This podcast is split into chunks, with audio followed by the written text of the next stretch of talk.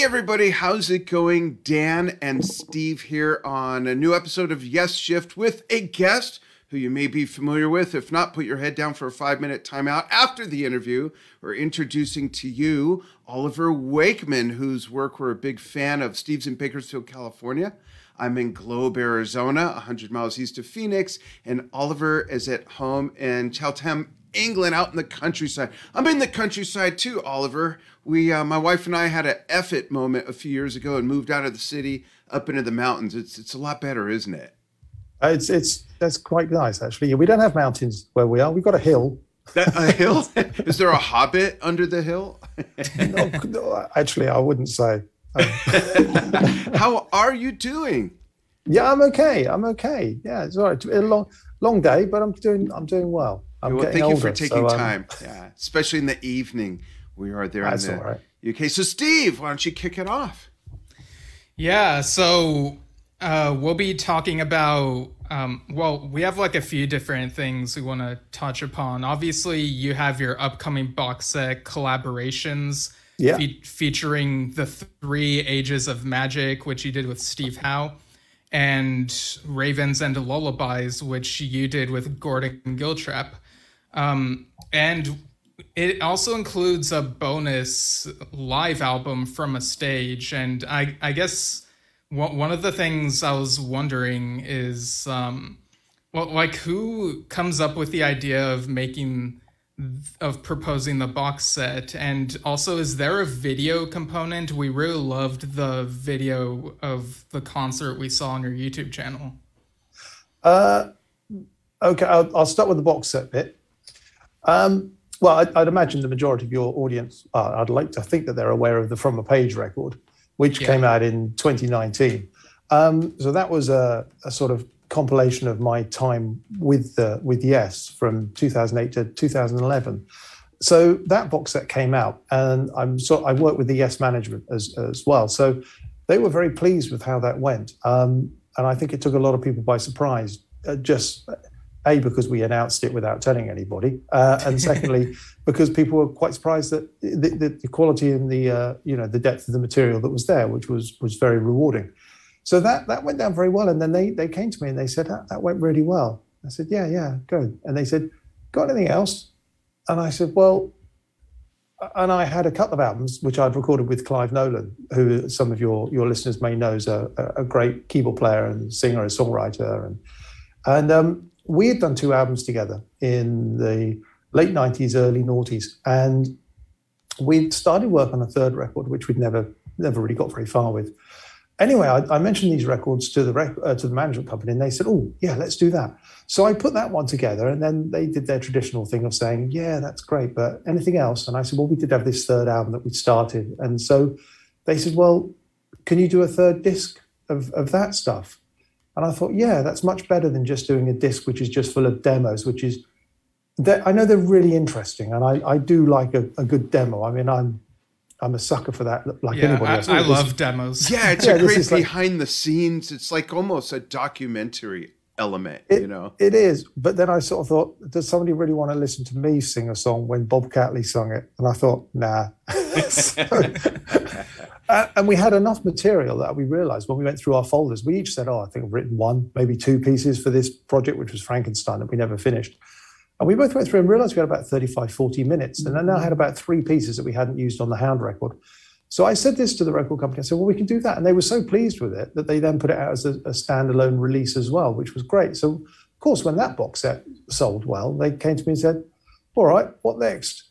And I said, okay. So I sort of had a look at the catalogue of work that I've done. Now, I know, you know, a lot of Yes fans, are, they're sort of rabid Yes fans. They love all the Yes stuff. But, you know, the Yes family tree is so extensive and it's Oh, yeah. so, the, the, you know, the branches go far and wide that it's very difficult to keep track of what everybody's done outside of the, uh, outside of the band.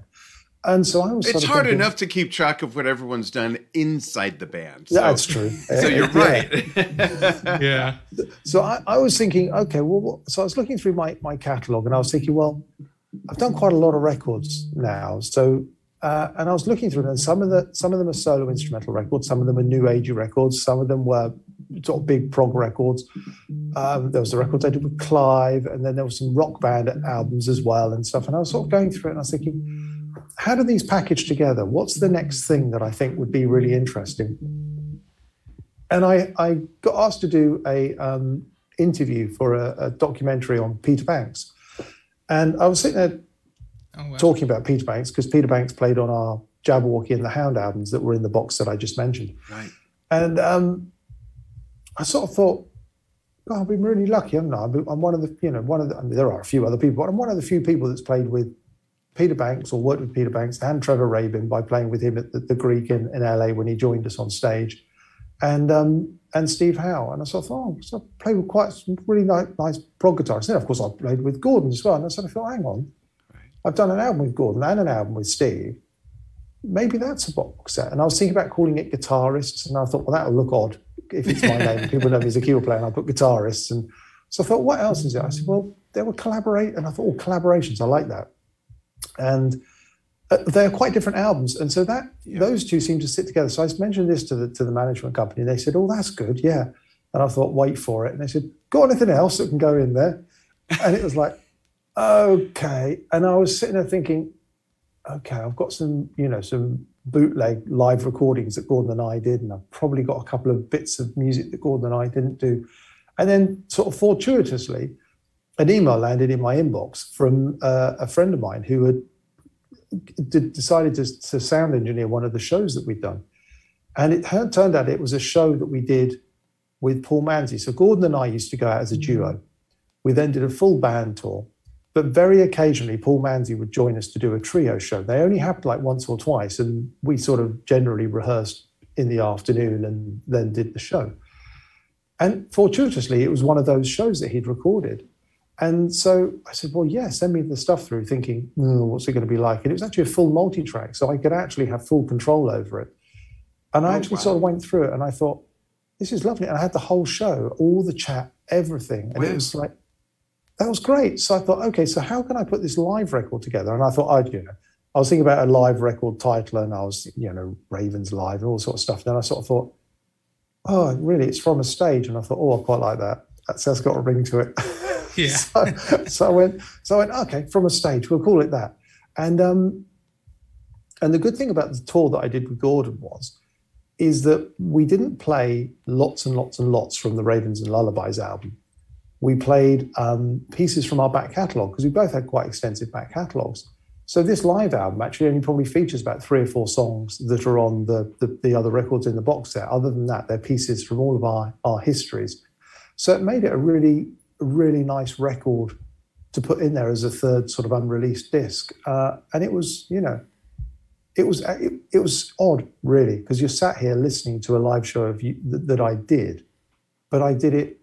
It was probably about nine years ago. So I was sitting there like an audience member, going, "Does this work? Is this good? I like that bit. Does that bit good? Should I take that bit of chat out?" You know. So it was actually a really yeah. sort of nice period, you know, because normally you finish a tour you listen to the live recordings and you've played the song 40 times every night. You're like, oh, God, I've got to listen to it again. Whereas this was quite nice. It was like, you know, nine years later, and I could listen to it almost with the fans here and go, oh, does that work as the, as the flow? Yeah, so it came together really well. That's great. It also makes for not only a very robust package musically and volume wise, no pun intended, but it's also some nice cross sections of an entire collective anthology which mm. shows off a lot more different flavors and colors musically. So it's a great idea. You get to another box set soon? yeah, I think there's there's still some other albums left over. So yeah, I've, there's got to be stuff laying around, right? There always. I, have started work on the next one, which will hopefully be next year. I've sort of seemed to got into this habit of doing one every year. So um,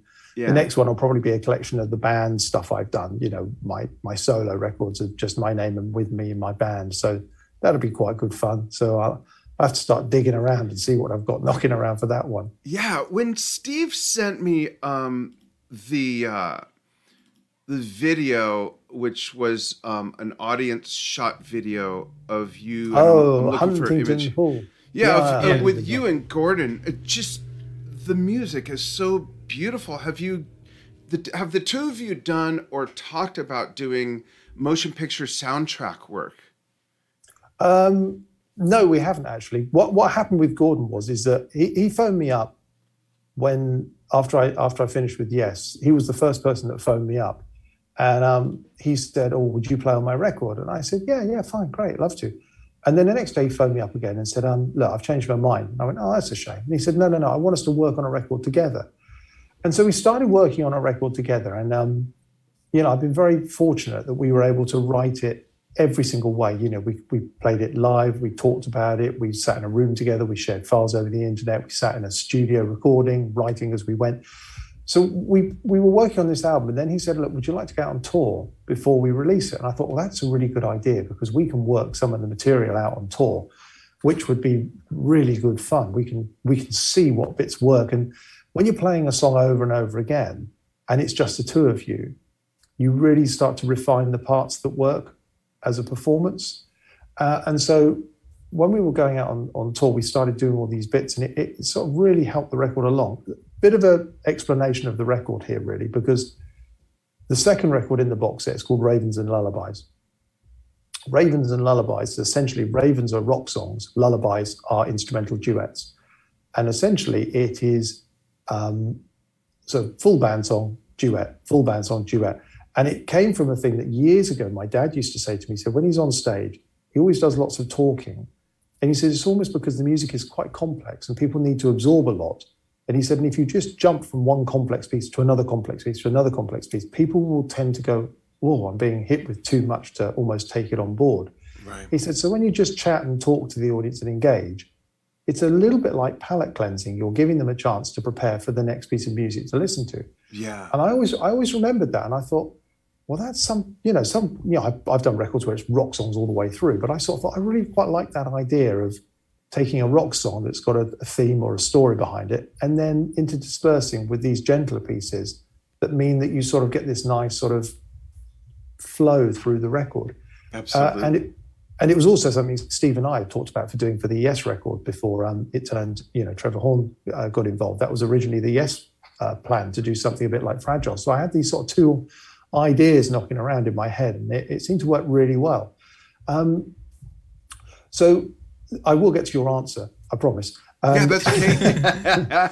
so, so, so as we were as we were touring, we we toured a lot. We toured, you know, we did a tour, two, three tours a year, and the record came out, and then we did various tours, uh, and then Gordon got quite sick. Um, very sick, in fact. Uh, luckily, he made a full recovery, but it, wow. it, it, it, meant he had to really cut back on his work. So that's why we ended up stopping sort of working together, and he needed wow. to work at a different pace.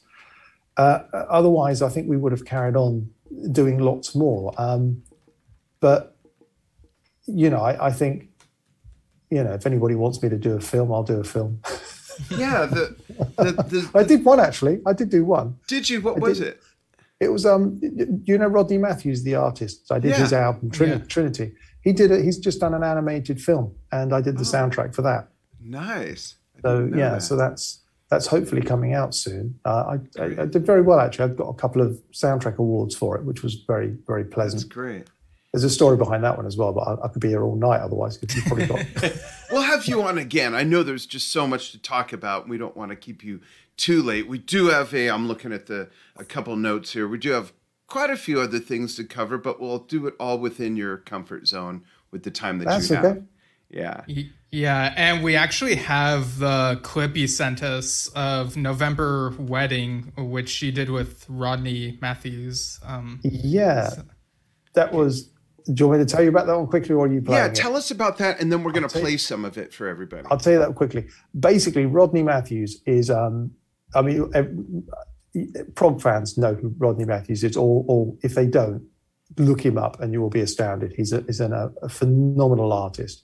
He's also uh, sort of, he was also a, a, drummer many years before. He played at, um, I think it was Glastonbury. He played. He even supported Yes once years oh, ago, wow. years ago, back in the, like the late sixties. Um, but then he went down the art route, and that became his career. But he was always sort of like a you know a drummer at heart. And um, he'd been working on writing little themes and songs for an album over like 40 years. And he came to me and said, Oh, would you um, play on my record? And I said, Yeah, of course I would. And I ended up playing on nearly every track, writing a few pieces, doing a lot of arrangements for it. Um, and in the meantime, he, when I first got back in touch with, with Rodney, I have a long history with Rodney. Um, but I hadn't spoken to him for a long time. And then he, he, he got back in touch with me. His his wife passed away, mm. and and he was sort of getting himself back on his feet. And then he thought, I'm going to do the record. I'm going to do the record. And in the meantime, he met a new a new lady, um, and then they got married.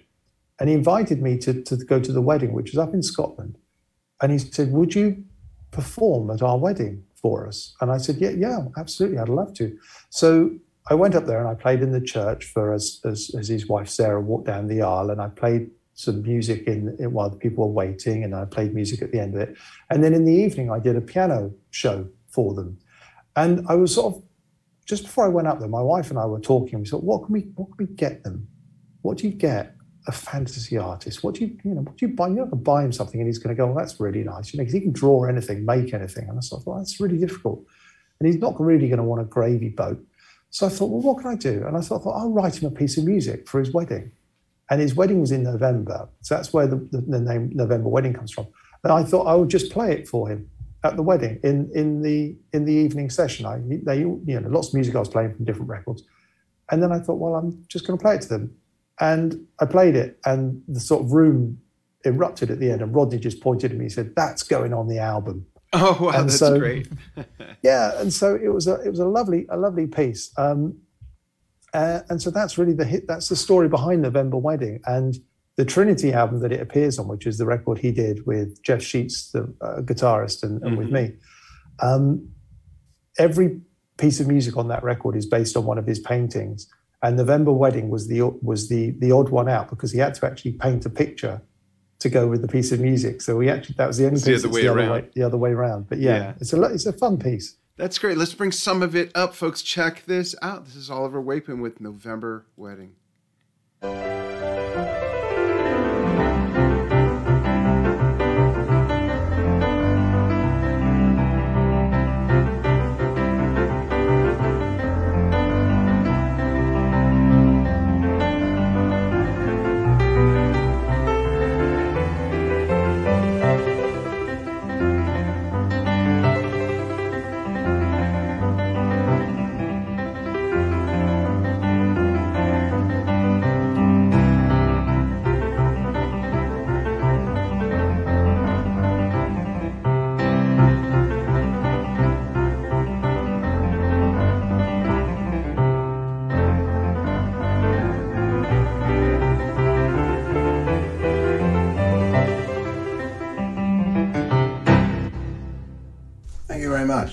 It's great. Beautiful.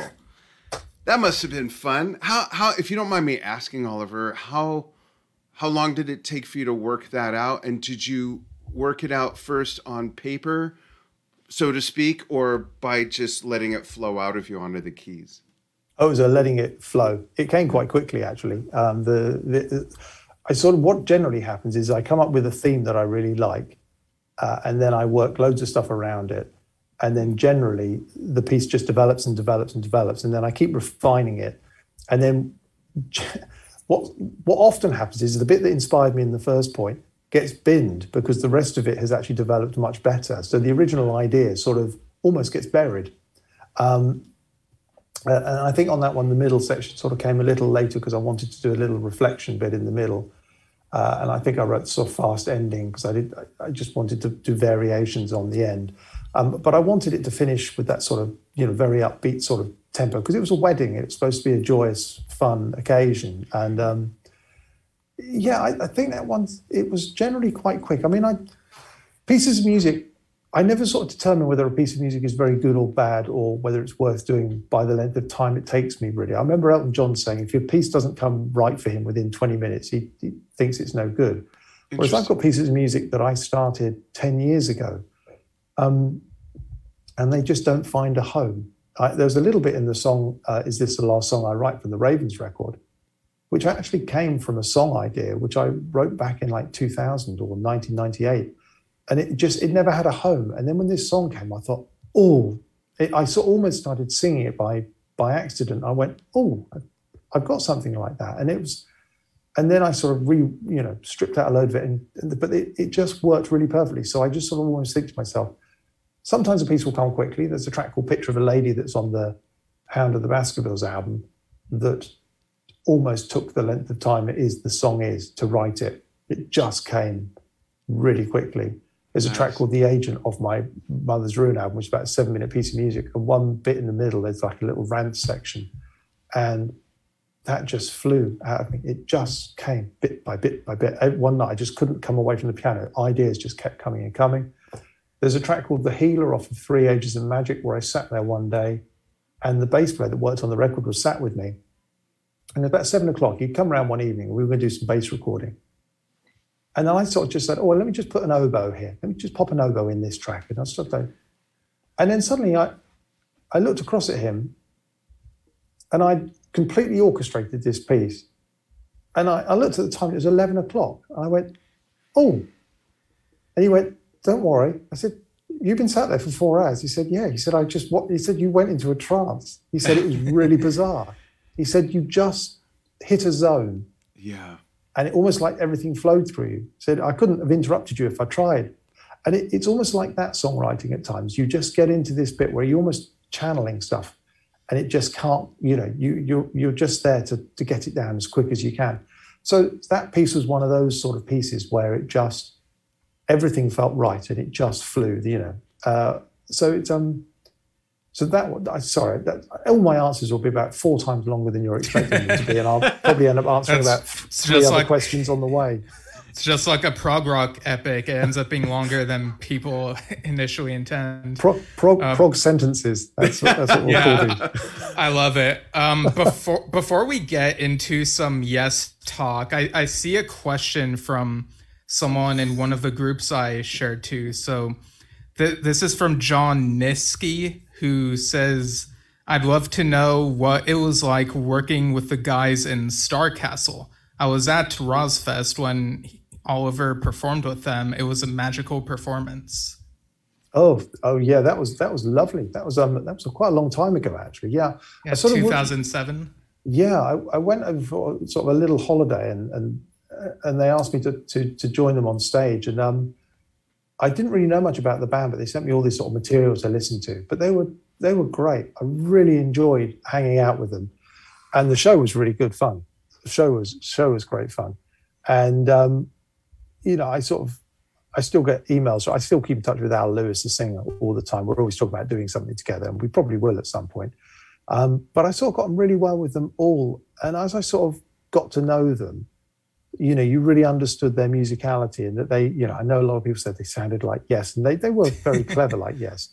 But they had, once you delved into the music, they did have their own sort of way of doing things that you spotted, spotted patterns. Um, the best thing I remember about that was I because nobody really knew what they looked like anymore because it had been such a long time since they played, and the the the, the show was actually all the different um, sort of lineups of of Starcastle all together, and the keyboard player couldn't do it, which is how I got suggested for it, and I remember saying to them, I said, "Is anybody up for having a laugh with this?" And they sort of went, "Why? What you what you planning on doing?" I said, "Nobody knows what you look like." And they went, Yeah. I said, Why don't we queue up outside with the audience coming in? And they went, Yeah, all right, we're up for that. And so we ended up queuing up like a bunch of fans going in to watch the show. And as we all sort of walked in, and everybody sort of went to their seats, we just kept walking down through the middle, and people were going, Why aren't they going to seats? And then it sort of rippled that that we were actually walking. We just walked up to the stage and started playing. That's great. It's hilarious. Really good fun. Nice. And I think, and I think remember it's a show where I seem to remember the lighting guy went had a had a problem on stage, and we had to call the police. We had the police turn up halfway oh, through the show. Hmm. It was uh, never had that before. That was a new one. Interesting. Not yeah. the band, the police, right? Not the band. No, they didn't turn up. yeah, they show up kicking in the door. this is our gig. I, would like to um, jump to another video that you sent us um, that Steve and I are both fond of, not just the music, but it's always fun to watch watch it being played. Um, talk about words from a page a little bit, and then we'll play that. Oh, okay, yeah. Well, the one you're probably going to play is the acoustic version, which is the piano version I put together for um, the Prog from Home concert, which was the first lockdown concert, I think, um, oh. that sort of sort of appeared. It, when we first went into lockdown, it, it sort of I got approached, would I do it? And I thought, oh yeah, it's just going to be a little thing. And it turned out to be this, you know, huge show that happened on the internet. We, we were watching it, and it's like you know thousands upon thousands and thousands of people watching it as as it was all going on. It was it was quite remarkable. Um, so I was obviously really chuffed to be asked to do it, and I sort of thought, what can I do? What can I do that will be a bit different? And I sort of thought, well, words on a page. I've been playing it myself anyway, just because you know I'd always been really fond of the the melody. And it lent itself quite nicely because obviously it's originally a piano piece. And so I thought, oh, well, I'll do it for that one. Um, the track itself, back to the, the From the Page record, there's a couple of little interesting stories with that.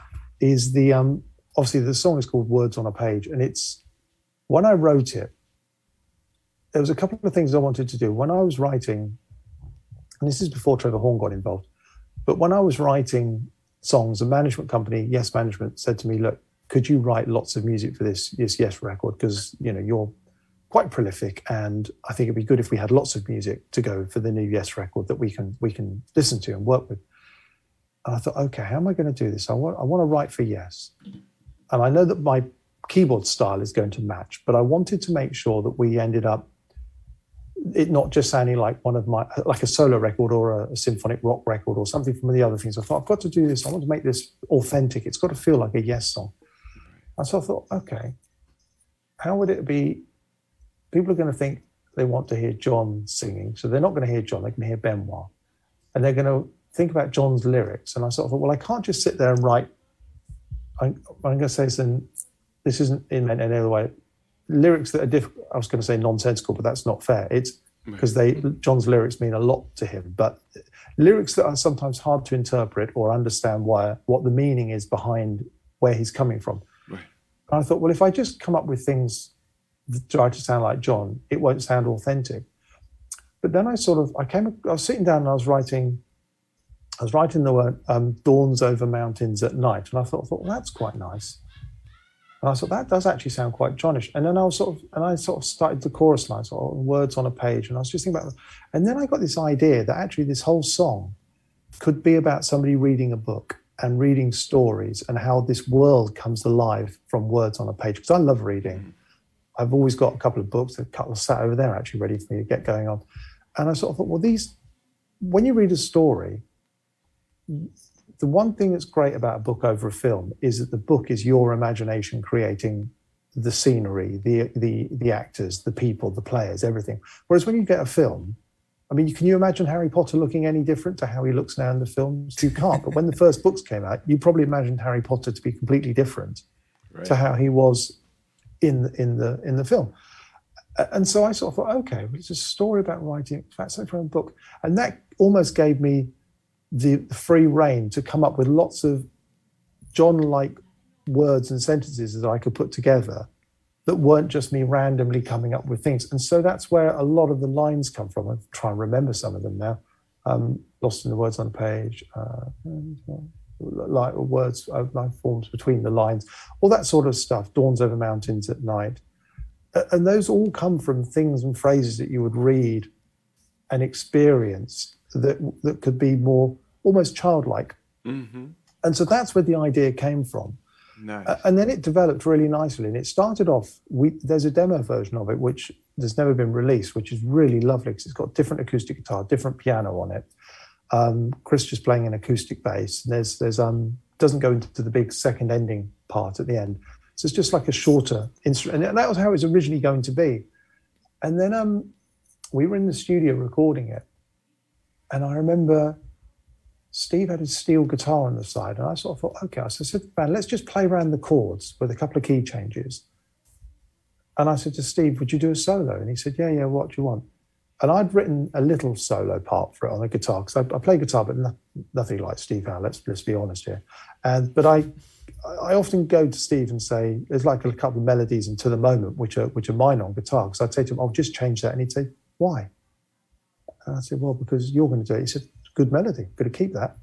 Uh, and so there's a couple of bits and words on the page did that. But then I said to him, I said, you wouldn't play your steel guitar, would you? Because he had his steel guitar from Andrew and I just on the side next to him in the studio. And he went, okay, yeah, okay, I can do that. And he came up with this solo that just blows me away every time I listen to it.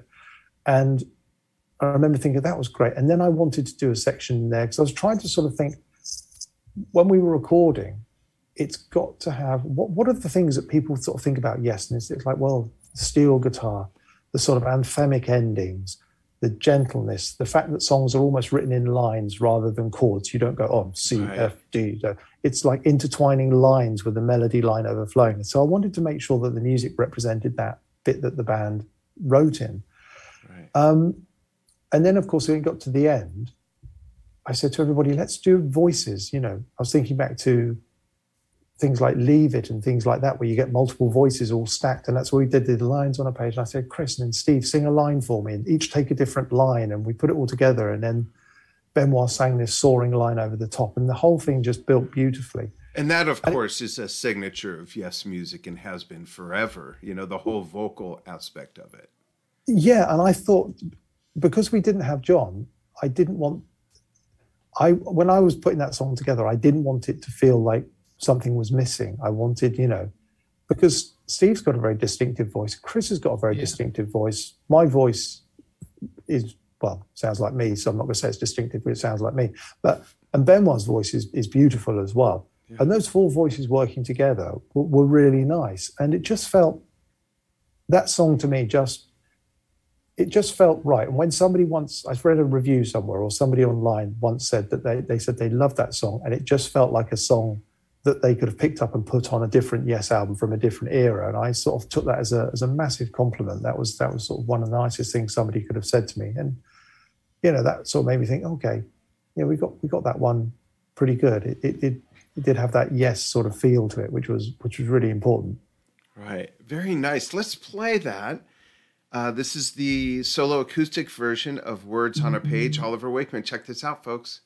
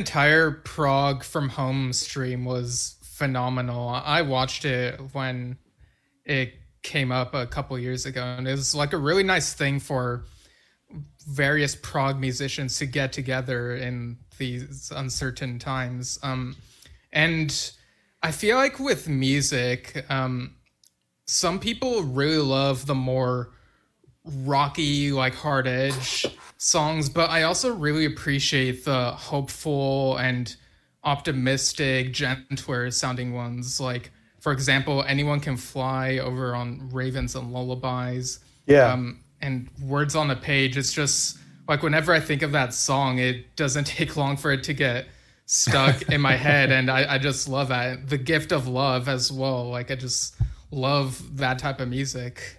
Oh, good. That's that's that's that's that's very kind. Thank you. And, and Yeah, two that's- two things. One, I feel extremely underdressed, but at least it's music related. Two, Absolutely. two, my dog is going nuts. I want to make sure everything's okay. You two carry on. I'll be right back. Okay. All right. Okay. Yeah. So, um, getting back to Yes, uh, you're uh, actually the first Yes keyboardist I saw in concert. Um, me Oh, and my, yeah, me and my dad um, went to see Yes and Asia back in 2009 in Las Vegas, and it's just such a great show. Oh. Yeah. Yeah, I remember that show. I do remember that one. Yeah, I can't remember what what, what was the venue called. I think it was the Thomas and Mack Center. That was it. Yes, yes. Yeah, we stayed in the Pyramid Building, if I remember correctly. Right. Yeah, yeah, Yeah. Yeah, the the year before we were gonna try to go to the Close to the Edge and Back tour, which of course was before Benoit joined and Yeah. when John was slated to uh, come and sing for the band. But of course, we all know what happened. Uh, one of the things I've been long curious about was the set list. Like, were there any set list changes between that canceled tour and the in the present tour that might surprise people? Uh, I think we were going to do a few more, um, a few more other well-known. I think we, one thing I never did on In the Present was Wondrous Stories, and we were going to do that one definitely. I was pushing John quite a lot to do. A, a, I've always had a real soft spot for Holy Lamb. I've always Oh loved, wow, always- that's one of Steve's favorite songs. Always Wondrous Stories is like my wife and I's song. Yeah. I always always loved Holy Lamb, and I was saying to John, should we should we do that? And he was like, you know, well, it's not the, really the lineup. And I said, well, and he wanted to do a little acoustic section in the middle. And he said, well, you and I will do it. We'll do it together. It's, is any lineup the lineup? I mean, Who knows? it's kind of an odd response, don't you think, Oliver? well, I think he was sort of thinking that Steve probably wouldn't want to play Trevor's guitar bits, and Mm. You know, would I would I play the Tony Kaye keyboard bit, or you know? and I was Yeah. like, yeah, I'd love to. I'd to. I think it was great, great song. I always thought it was a lovely, a lovely track. I mean, I you know I see a lot of these things online where people talk about their favorite Yes albums and stuff, but I always liked Big Generator, and I always thought that was a Mm. lovely way to end end that record. Yeah. And um, yeah, so I was always sort of looking forward to playing that with John. Um, and we did a few other bits and pieces as well. I'm trying, trying to remember what it was because Yeah, I, I know that back in the day, John was saying, "Oh, maybe we'll do nine voices or do Revealing Science of God in the acoustic session." Um, oh yeah, we were going to do something from Magnification. I think we were going to do as well. Oh wow. oh, really? Seem to remember something along the lines for that, but I can't exactly remember which one it was. God, it was a long time ago. I'm afraid. Yeah, it's crazy Yeah, how time I, I flies. think. Yeah, I think he mentioned "Give Love Each Day," and he was saying it'd be cool to do that with the Paul Green's School of Rock All Stars on stage. But I don't know, like how, um, how set in stone he was about the idea, or if he was saying that would be a cool thing to do, type of thing. yeah, I could really couldn't answer. well, I think He he's. was- Right. Oh, go ahead, Oliver. No, no, no. I was only going to say because it was very um because John was very much taking the lead on that tour. Because Steve asked me, you know, phoned me up and said, "Would I join?" And I said, "Yeah." And um and then when John and I spent a lot of time talking, we did a bit of recording, some ideas backwards and forwards, and he sent me some other songs, some new songs that we were going to look at doing. And um and then obviously he, he got ill, and and so I hadn't really spoken to Steve or Chris or Alan throughout that whole period. Really, it was just John and I talking all the time. And um, and then I remember when John got sick, he just wrote to me and he said, "I'm sick. It's not going to happen." and I was like, sort of, obviously very upset for John. Uh, Right. but then there was part of me that went, "Oh, that's really disappointing." And I thought, "Oh, great! I'm gonna. I'm the only person that's been in Yes for a year and not played a note with them. This just Hmm. felt really, just felt really sort of wrong." Yeah. And um, I thought, "Oh well, at least I've been asked. That was that's that's nice." And then Steve sort of phoned me up a bit later and said, "Look, we're working. You know, we've got Benoit. Are you still on board?" And I said, "Well, yeah." And that's when we started talking about the next set list, where we we went through stuff. The, the difficulty with the the set list, from my point of view, when we went on in the present, was um, really the amount of material I had to learn because I, I, you know, probably what, what people don't realize is I hadn't spent my whole life growing up learning Yes songs or Dad's music, even though I sort of grew up with it. I listened to it like a fan, but I didn't really sit there and go, oh, so what's going on here? So suddenly being given three and a half hours worth of music to learn was quite a lot. Um, so I had to learn all this stuff. But the the hardest bit was when when it got to playing live, I thought, okay, how can I approach this that is going to be authentic to to the fans and I can bring something. What can I bring to the band that I can bring to the band? And I sort of looked at a lot of the live videos, and I noticed that a lot of the solos, Dad would make up his own solos for and change solos and do them differently. And I sort of talked to Steve about it, and I said, look, it would be, you know, what do you think about if I go back and do all the authentic original solos? You know, the original solo from And You and I, the original solo from Close to the Edge, and and he was like, "Yeah, we've been thinking exactly the same. We want to take the band right back and do it really authentic because it's Nice. it's changed so much over the years." I said, "Okay, great. I'll get the records. I'll sit down. I'll work out all the music." He went, "Brilliant." And I said, "Okay, so anything else I'll be aware of?" And he went, "Oh yeah, we have made some arrangement changes over the years, but we want to keep those in place." And I was like, "Okay." So there's like certain bars cut out close to the edge, and there's bits in roundabout where you know the the theme changes underneath the chorus line, and then you do the diddle-a-da, diddle-a-da-da stuff going on underneath, and it's yeah. I went, okay. Is there any recordings of of it authentically played with those arrangement changes? He went, no.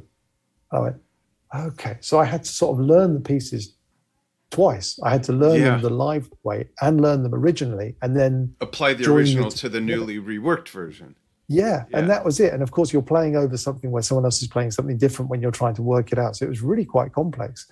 And then, of course, you know, I turned up in Hamilton, which is where we started rehearsing, and we had two weeks of rehearsal. I had a brand new keyboard rig, I hadn't played with the band before, um, and it was quite daunting the amount of material we had to get through. And I thought, it's okay, it's all right. If we start at eight every morning and go through till five, we've got two weeks for the first show. I think we can pull it together. And then, um, you know, Chris, I, I don't think it's a secret that Chris sort of is a late timekeeper. And, yeah. and he would say, okay, Unless he's so- wearing a bass. unless he's wearing, and he would say to me, he'd say, um, all right, okay, so we'll we'll we'll start at one, and I was like, that's five hours of the day gone, and then he'd go, and then we'll stop for a bit of lunch at about three, and then we'll we'll you know we'll call it a day by about five. Like, Yeah. Is this So why just the first six shows were only a half hour long? That'll be it. Yeah. What So what I used to, I used to go in really early and just sit and with the keyboard rig and just play and play. And then we used to rehearse, and then that used to finish, and then I used to go back to my room and sit with the keyboard and just play and play and just try to. It was just trying to learn as much of this material in in in, in the, the period of time that we had. Um, and then I thought we were doing really well. I thought this is really coming together. I thought right, we've got two days, and then then Chris said. I think we're going to take Thursday off. That's so funny.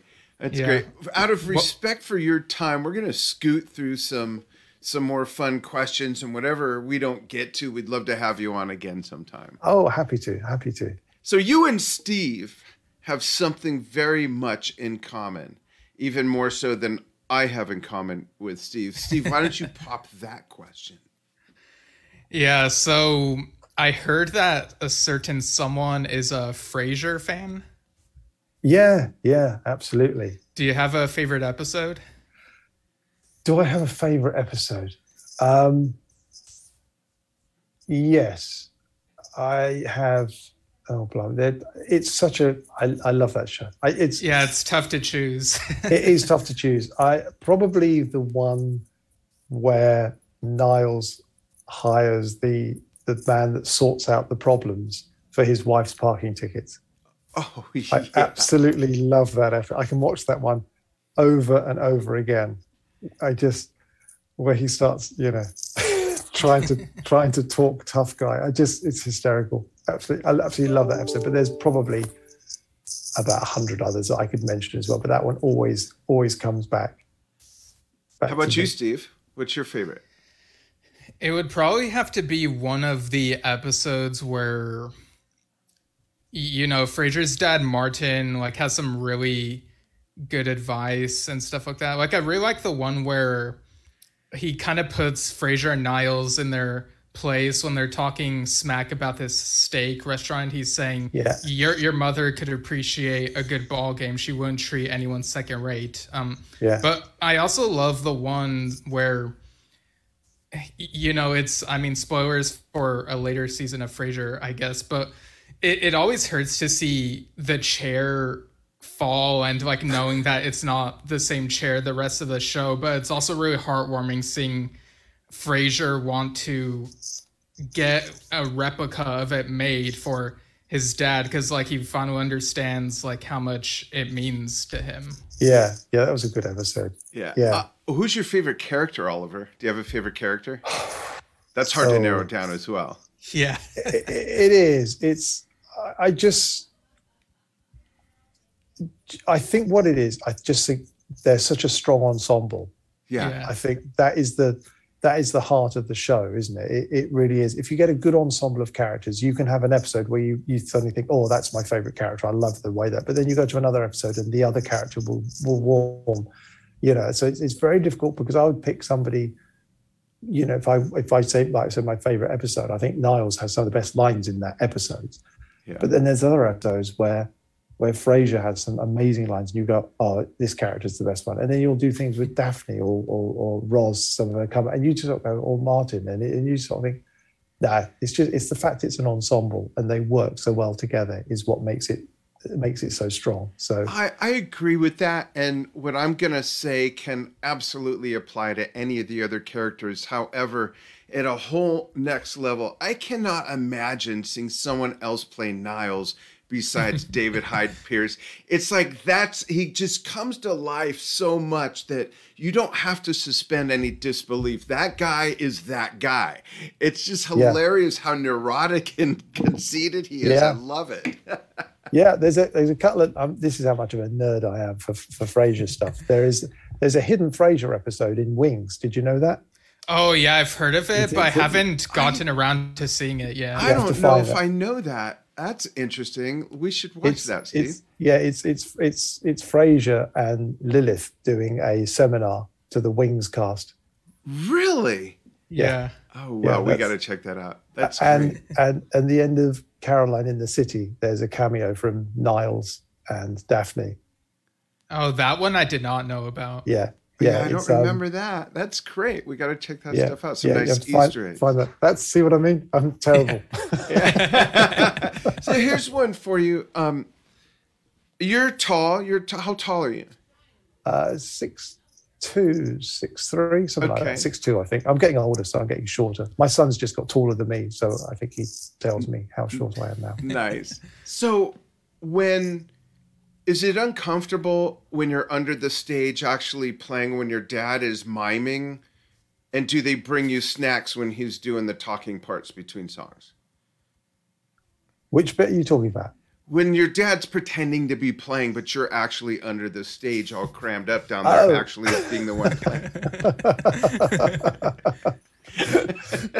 Very good. Sorry, it took me a moment there. Getting late here. Yeah. No, but seriously, what is your um, what's your affinity with gear? Where does it lie? Like, do you do, have you ever delved into the old school Hammond B3s with the Leslie Dopplers? You know, do, do you get into some of the old gear with any of your recordings or playing live? Yeah, uh, live not so much because uh, I have practical. done, but they're a pain in the neck. Uh, yeah. It, I mean, my little Moog Little Phatty is, is lovely. It's hidden up the top up there. Um, but you know, even that with its digital stuff and it still would go out of tune every now and then and would be a pain when you're playing. I used to have two actually. They they did the stage one and the stage two of the Little Phatties, one which had a silver back and one which had a black back. Mm. And I used to have two because if you played, um, you had to get the temperature right. So if you played outside, having the silver backed one was better because it would reflect the light. Oh, and the heat. A, yeah. Uh, whereas if you were playing in a cold outside show, having using the black one to absorb more heat was better. So you know you had those sort of things to think. So they became really hard work. Um, but the Three Ages of Magick album, just to go back to the collaborations box set, mm-hmm. that is full of stuff like that. There's old yeah. old upright pianos. There's a lovely Hammond on there. It was it was recorded in the southwest of England, in Cornwall, right down on the tip of, of, of the west coast of England. I, I, recorded that album in an old farm. There's a studio built in the middle of this huge barn. So the whole barn is literally just old, like an old, you know, working barn with this studio and control room in the middle of it. And I, I had the whole barn full of keyboards, big keyboard rig in there. The Hammond speakers, you know, Leslie speakers were, were rattling around with yeah. microphones all around the room. And it was amazing. The sounds that we could get from that was terrific. And I used I didn't, the Moog Little Phatty hadn't come out then. So I was using an old Yamaha CS1, which is a single oscillator yeah. keyboard, like a like a Moog, but only single oscillator. So I'd have to play the solo a couple of times, and then detune it to get the same effect as a, as a Moog. Right. But this farm, when we recorded it, we listened back to it, and you could hear the keyboard going, and then you'd hear tick, a tick, tick, and it was like we couldn't work out where this ticking noise was coming from on the take. And eventually we worked out what it was. This farm was actually a working farm as well. It's a dairy farm. Is someone shoeing a horse? No, it was the electric fence to keep the cows in. oh, wow. So the voltage from the keyboard was picking up the, the cycle of the electricity going through. So to do the solo, we had to turn off all the electric fences in the farm and hope that the cows didn't get Wouldn't out. get loose. That's hilarious. So the engineer, who was also the owner of the farm, was saying to me, please get it right in one take. He said, because if I lose a load of cows, I'm in all sorts of trouble. Oh my gosh. Now, conversely, another gear question, and then I have one more. Conversely, if you were called to show up at the studio for a gig that they didn't have time to tell you anything about, and you needed to just bring one keyboard to have as much of what you like at the ready, what would that keyboard be? Well, I've got a chord called Kronos here next to me, mm-hmm. which I haven't played a great deal, but everything in it seems to be wonderful. So if I'd actually delved into that properly, I would probably have said that. Yeah. But I do have um, a Korg M3, which has been my savior on multiple occasions. I mean, this this thing here is a, a Dexibell H7, which is a fantastic um, electric piano.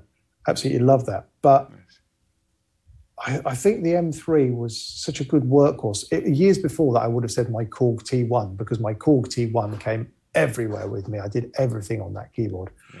Um, and then I ended up with the M3, which was a really, really well crafted keyboard, had some really lovely sounds. It didn't have such great pianos, but everything else on it was just amazing. And I could do lots and lots of stuff on the show with that. Um, so probably the, the M3 is something that I would always pick up and use. But I tended to get to um, I tended to get to the point where I ended up buying keyboards that were really good at one thing. So, you know, I would always take out like on my Yes rig, I always had like a Yamaha piano because it just did the piano, and then I yeah. had the organ because it just did the organ. I had mm-hmm. the little mm-hmm. vocoder that just did the voice bits for for uh, Tempus Fugit. Yeah, and I had the Moog, and then I had the the little uh, what was it, Roland D, uh, Roland. Uh, I can't remember what it was now. I've got two of them. Why can't I remember what it's called? XP XP30. Had a couple of those because they just did really beautiful strings. And so I ended up having like compartmentalized, a bit like an orchestra. It's like I went here for this, I went there for that. But the M3 was like my sort of I had an M3 and a, and a Triton, and they both were like workhorses that could yeah. pick up the strain of all the other bits that were required around the more um, uh, sort of authentic vintage gear yeah. sounds. Um, Nice. So, so, so that was that was sort of how I tend to work now. But um, yeah, I've said that. I, am trying to think what else I've got that I tend to, what I would take out. Do you know, I'll go into the garage tomorrow and I'll look and I'll see something. I go, why didn't I say that one? That that does the job just as well. it's always I, fun to geek out on gear, you know. Yeah. And my last question in that that realm is, what software do you prefer to use when it comes to recording and editing and everything? Uh, Pro Tools I generally Pro use, uh, and I, I was originally Cubase back in the days when it was all MIDI, and yeah. um, because I was working in a studio to do Jabberwocky and things, I bought my first Mac. I bought the G3, the little blue and white G3 yeah. tower when it Remember first came that. out, and um, and then I sort of and I got Cubase and I became quite a convert and I became you know sort of Mac everything, and then when it got to the point where I needed to start doing more audio recording, Cubase wasn't very good at that at the time. Yeah. And I thought, oh, I'm going to have to make a jump to something that does audio. And I think it was an engineer I was working with said we should give give Pro Tools a try. And it was a it was a difficult jump to jump from Cubase to, to Pro Tools, mm-hmm. but I but I did that, and now I'm I sort of feel really really comfortable with it. I am not the world's greatest sort of um, mixer. I can mix things, but I always go to Karl Groom because he does everything that I do because he's just brilliant. But I can do enough to get things to a point. I mean, I worked with with Gordon. Gordon was sort of like, right. Gordon would just watch me and just go. He said, "You're so quick," and it's just like, well, I know people that are even quicker than me at recording bits and pieces down. But it's, I was always sort of taught as an engineer is that you just try and record quickly. So when Gordon was there playing, it was like, get it in, go, go again, go again. You don't, I, I don't like sitting in a studio and someone says, oh, just give me a minute. I've just got to do a couple of things. You don't want to stop the musician. Yeah. So Pro Tools allowed me to get that sort of speed of being able to record ideas down. I don't want to be, I don't want to be sort of um, inhibited by the by the technology. The yeah, technology you don't want your flow and creativity interrupted. Yeah.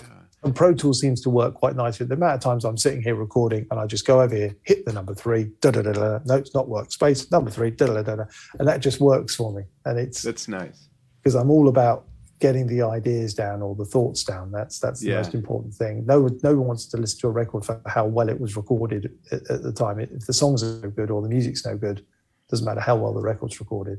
Right. Absolutely. And if you have just a few more minutes, a couple more yeah, minutes. Yeah, no, yeah, okay. It's all, Steve has some uh, a few more miscellaneous musical questions for you. Right. So what music do you listen to in your free time these days? And is there anything that would surprise people? Um will surprise people. Because you know, musicians get known for well, they must listen to stuff like what they play but that's not always the case. Okay, no, I I have a few albums that I always find myself going back to, which is um, Ommadawn by Mike Oldfield. Just find oh. myself listening to that all the time for some reason. I just something about it. I just really, really enjoy that record. Um, I'll I'll listen to a, a, wide variety of music. I'm a bit like most people, a bit magpie-ish. You know, I listen to some heavy rock stuff, not you know almost thrash metal at times, down to uh, Chopin or Grieg. Depends what sort of mood I'm in. But I have a few sort of few bands that I've always really sort of warmed to, and I don't know whether that's because that's how I grew up or bands that sort of had a, an important part as I was growing up. So Deep Purple were a huge band for me when I was growing up. Yeah, absolutely huge band for me. Loved that. Um, and then from and then I went into It Bites. I really enjoyed It Bites work, particularly the uh, Eat Me in St. Louis album. Absolutely loved that record. Yeah. Dan Reed Network. The first two records were just such an important part of my my life. Styx were the big one for me. Oh, strangely nice. enough, Styx were just my when I first got my first record player, player at about twelve. My mum went into the loft. She said, "Your dad had some records that he left behind."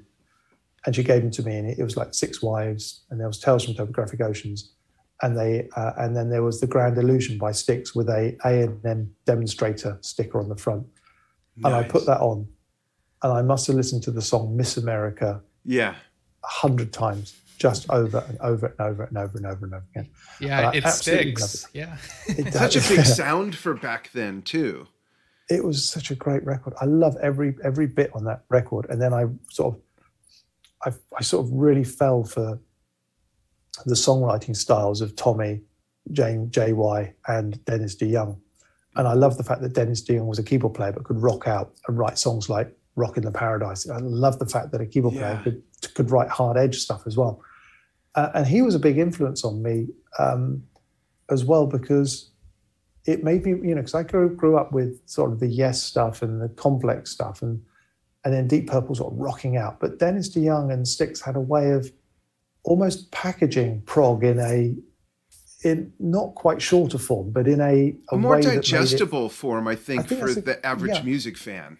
I think that's a really good description, actually. Yeah, and and I really went for that. And I have, I can't say I've got every Styx record, but I, I pretty much have most of them. Um, and I, I love I love all of them. Uh, you know, and then I like all the offshoot offshoots like Shaw Blades and Damn Yankees and all that sort of stuff. Yeah. And I'm a, there's one record that probably you you may have heard of actually, but it's one of my favorites. I listen to all the time. Is um, an album called Haunted by Poe Yeah. which is a lovely album. I listen to that all the time as well, and that is a wonderfully produced record with some amazing songs. And she's a terrific singer. And then I'll listen to people like Suzanne Vega. I love Mhm. that.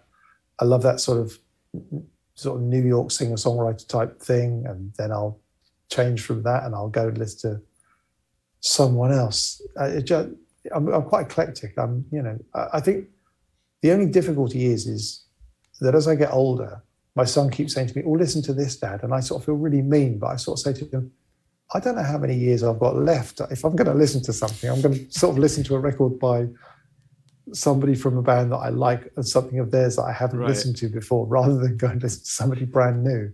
How how Um, old is your son?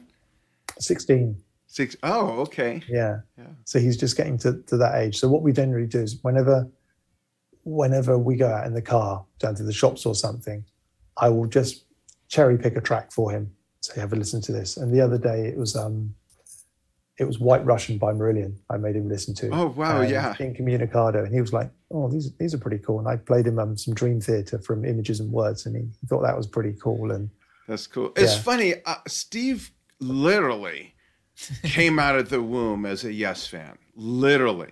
oh wow. But now, um, you, decades later, he, he still is. But now he turns me on to music, and so I live in Arizona, and I have daughters in Oregon, and we drove from Arizona to Steve's house in Bakersfield, spent the night, and then drove to Oregon for Thanksgiving, drove back.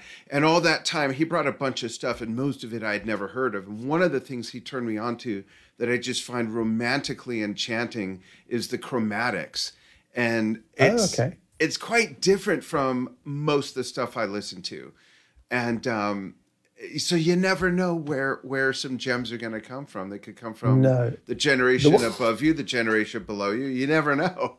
No, that's true. The one thing that we do, which is uh uh something that people don't know about me, is I'm actually quite a big Harry Connick Jr. fan as well. Oh, me too. My wife. Yeah. Oh, yeah. My wife's a huge jazz aficionado, and we Yeah. love the modern style sort of big band. Yeah, Harry's Yeah. amazing. Yeah, and I remember we were on tour with Yes, and somebody said to me, Harry Connick Jr.'s just gone that way. And I sort of thought, I've got to go and say hello. You know, he, he, he won't know me. He probably doesn't know anything about Yes, but I thought I'll, I'll go up and meet. him. And I was quite prepared. He wasn't in the, the gate where we were. He was going on a different flight. I was quite prepared to miss the flight and go and find his, his gate and chat to him, but I couldn't find him anywhere, unfortunately. Oh, so here's a Harry ah. Connick Jr. trivia question for you, Oliver. Do you Oh. know what animated film he did a leading voice for? Do you know what I did? And now I can't remember. Oh. Now I, I could. s- I, I remember watching a film with my son when he was younger and going, "Oh, Harry Connick Jr. did the voice for that." And now I can't remember which one it is. Remind me. Do you remember, Steve? Yeah, it's the Iron Giant. It's one of my favorites. Yes, yes, that's it. Yes, Yeah. I, I don't. I don't remember. I was. I was trying to go through. Is it a Pixar one? I was doing all those. I was sort of going, which Pixar films did he make me watch? that was so cool when I saw that. Um, what? Tell us your favorite. You may have answered this in a way earlier, but tell us your favorite Yes album that your father played on, and your favorite Yes album that he's not on. Okay, that's a. Yeah, you got your Interesting one. bases covered, so there's no family awkwardness. Oh, no, don't worry about that. I'm not worried about that at all. Um, favorite one that he's on. Do you know? I, I should. Fragile, I love. I mean, I love Fragile, Close to the Edge, Going for the One. I think they're all amazing records. It's funny. I was waiting for you to say Relayer. Yeah. he used to sign whenever he signed, whenever people used to give him Relayer to sign, he used to sign it not invited. Um, but I, I, I, when I talked about these record players that my mum gave me record, when gave me the records, one of the ones she gave me was um, Going for the One. And so that was the one that I started listening to. I'm going to be really weird here. Tormato was the one that I really loved absolutely loved Tormato, and everybody sort of thinks I'm really weird for that because everyone just goes, but close to the edge, but fragile. And you know, fragile I have a soft spot because I'm named in the booklet because it was done just before I was I was born, and uh, I was born whilst Dad was on tour with. I it. remember that. Yeah, new offspring on the way. Yeah, yeah. I remember. And um, but then I remember going to um, it's probably depends on which yes camp you fall into but I listened to the ABWH album an awful lot because I was around the age. It came out in 88. I was about 16. So I was really getting into that sort of music at the time. And for a new record to come out and to be current and to go and buy the 12 inch and find the hidden track of Vultures in the City and all that sort of stuff. Yeah. As an older person, now I listen to that record and compare it. And I think, no, it's not as in depth as going for the one or even Tormato or Close but it kind of has an affinity for me because I spent I went out on the tour with Dad for that, and I got to know Steve very well. So, nice. probably from a sort of experience point of view, ABWH is the record that really, you know, connected me with the band. Um, and going for the one is the one that I remember my mum giving me. And but Tormato was the one that Dad when I used to go and stay with my dad at the weekends, there was a copy of Tormato up with a record player near a little snooker table he had. And I used to just put it on over and over and over again. It's a bit like the Frasier thing. Which is your favorite? They work as an ensemble, and depending on what sort of mood I'm in, I, yeah. I go to go to so, different ones. I have to throw this in there and interrupt the the before you answer the next part of that. Yeah. Steve and I both love Tormato. It's the first tour that I saw and and I saw the first leg and the second leg. And it's also my choice for my birthday is April 2nd, and I'm going to play on Drum Talk TV. I'm going to perform 20, one song from 25 of my top influences. And the Yes selection I chose is because Bill and Alan are huge influences. I've known Alan since 89.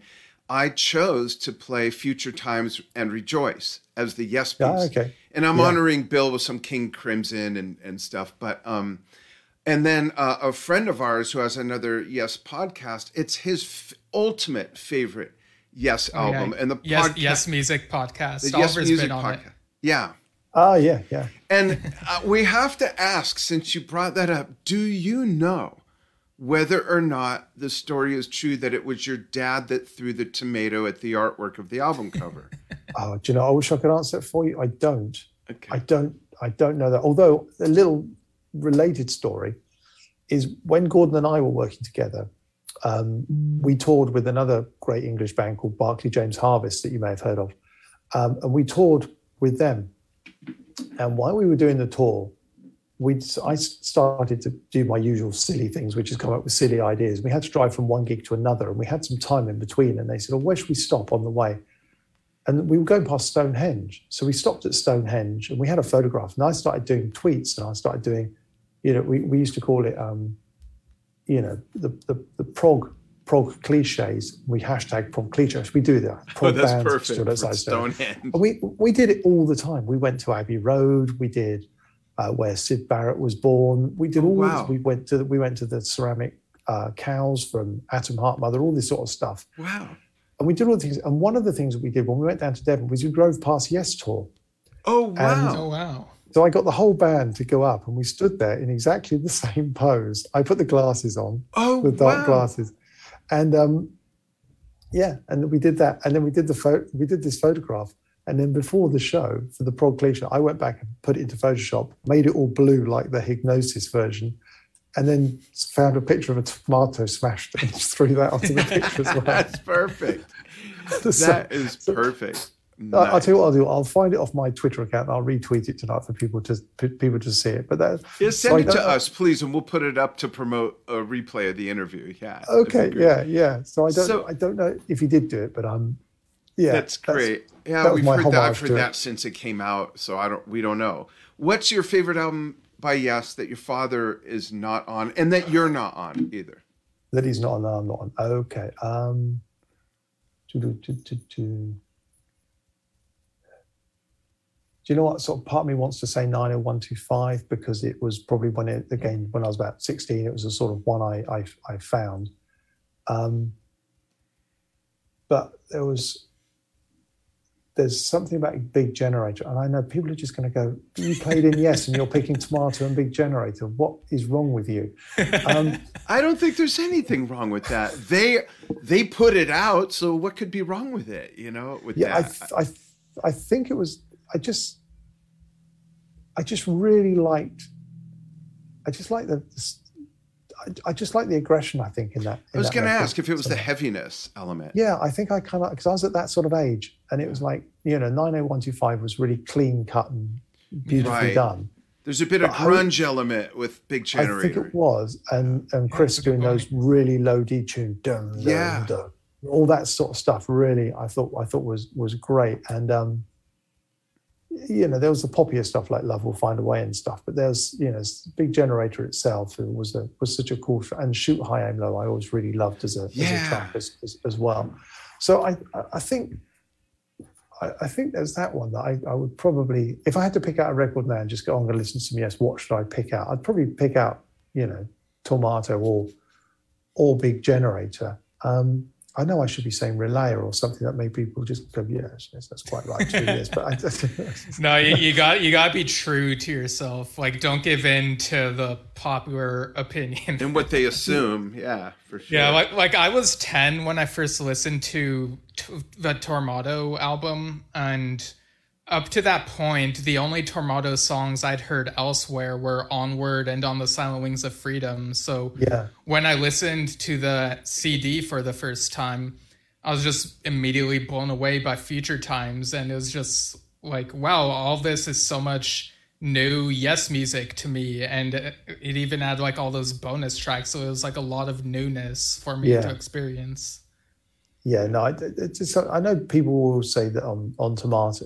I think what it is, is people sort of say about tomatoes, lots of fighting going on. They were all sort of fighting for space and arguing over mixing and and Big Generator, I know they sort of started with Trevor and then fell out and he went and they carried on. So Yeah. I don't know whether it's I just sort of hear that in the records, but I, I kind of quite like that sort of that dueling side of things. But um, yeah, something about those I just like. But you know, yeah, they're great records. But even the other ones that I could pick are all great records as well. And and I I, I, I maybe the reason I've gone for those those two is possibly because we didn't play any of them on tour, whereas the other ones I played quite quite in depth. You know, you, you know when you when you have to sort of play these pieces on stage, you really have to pull them to pieces and analyze them and and, and pull them apart and rebuild them almost. And because we didn't really, we, we did onward, um, but we didn't do anything else from Tormato, and we didn't do anything from from Big Generator. They sort of still have an element of mystery to me. I'm still listening to it as a block of sound rather than thinking, oh yes, and that's what I did on Close to the Edge, and oh yes, I, my daughter, we have to have. She loves South Side of the Sky from Live in Lyon. We have it in the car all the time Oh wow, nice. and and I sort of listen to it because I have to listen to it like five times every morning on the way to school and five times on the way back. it's like if you eat enough chocolate cake, you'll decide it's not your favorite cake, right? Yeah, it, it's that it's that sort of thing, and I sort of think to myself, you know, I can hear myself working out the bits I had to play, and I think, oh, I remember working that bit out, I remember doing that and that bit, and then we did this, and then we did that, and that kind of. it- it's wonderful to be the person up on stage playing them, but it, it's not the same experience as hearing a piece of music performed to you. And I think maybe that's why those two records still, for me, uh, have an air of mystery that I haven't pulled them apart. And I think Right. that's maybe maybe maybe that's part of the reason as well over time that they've they've still stayed sort of slightly mysterious to me. That Yeah, makes what- sense. What was your favorite Yes song to perform live? Um, I love playing Heart of the Sunrise. I know that sounds quite Mm. trite Ooh. because it, it, that's played so often, but it's such a, it's quite a complex piece. Yeah, it has a little of I- I- everything, really, dynamically and time changes everything. Yeah, and it's um, it's it's also not. It's one of those pieces as well that you sort of. It's really interesting the way that it's it's rooted slightly differently because everybody in the band takes a, a turn at being the person in control, uh, and that was always good fun to play. And it's quite challenging as well.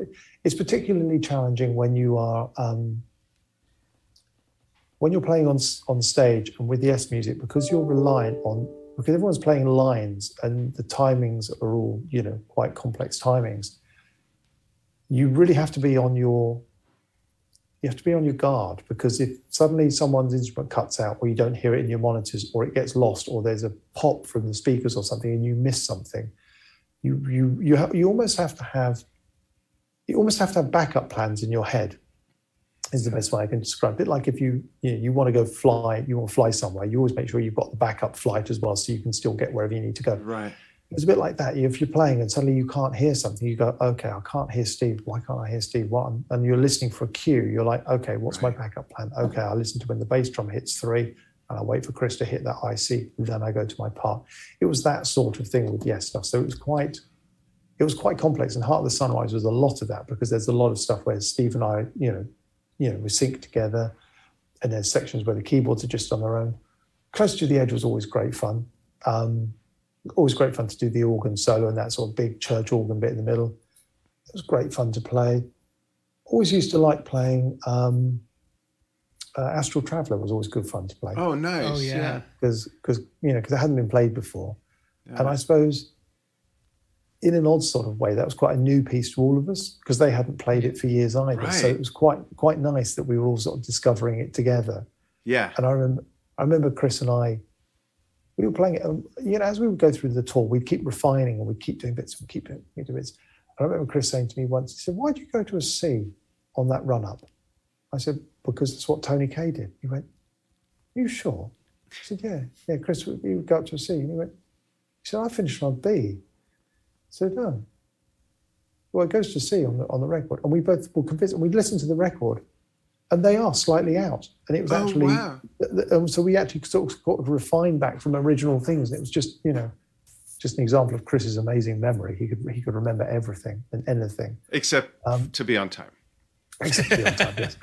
But that that was so Astral Traveller was always good fun. But I mean, to be honest with you, I loved I loved the whole set. It just went so quickly. It- you know, once you've got it under your fingers. Um, and I also always really liked playing um, Perpetual Change. Well, Oh, if you that's get that, great- you get yeah. that middle, you get that middle section just right of the, the, the shift between the two pieces Yeah. we we had a way of doing that, and that was can't remember what it was now, but that was always great fun to play.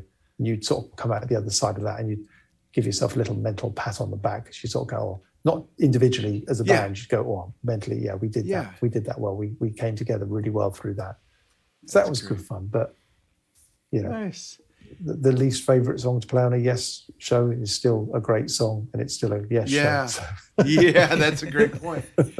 Well, Oliver, thanks so much for taking time, especially on a Saturday evening. We really appreciate so much more to talk about. We'd love to have you on again sometime if you're up Yeah. to putting up with us again. Absolutely, absolutely. Well, yeah, we could go on for hours. So yeah, no, invite invite me back, and we can we can talk more sitcom stuff. Absolutely. Yeah, for sure. Hang on the line with us for just a moment after we say goodbye. Thank you, everybody, so much for following Yes Shift with Steve and I and for watching with our guest Oliver Wakeman today. Share this with someone who you think would dig it, and of course, your fellow Frasier fans. We'll see you again soon. Thanks, everybody.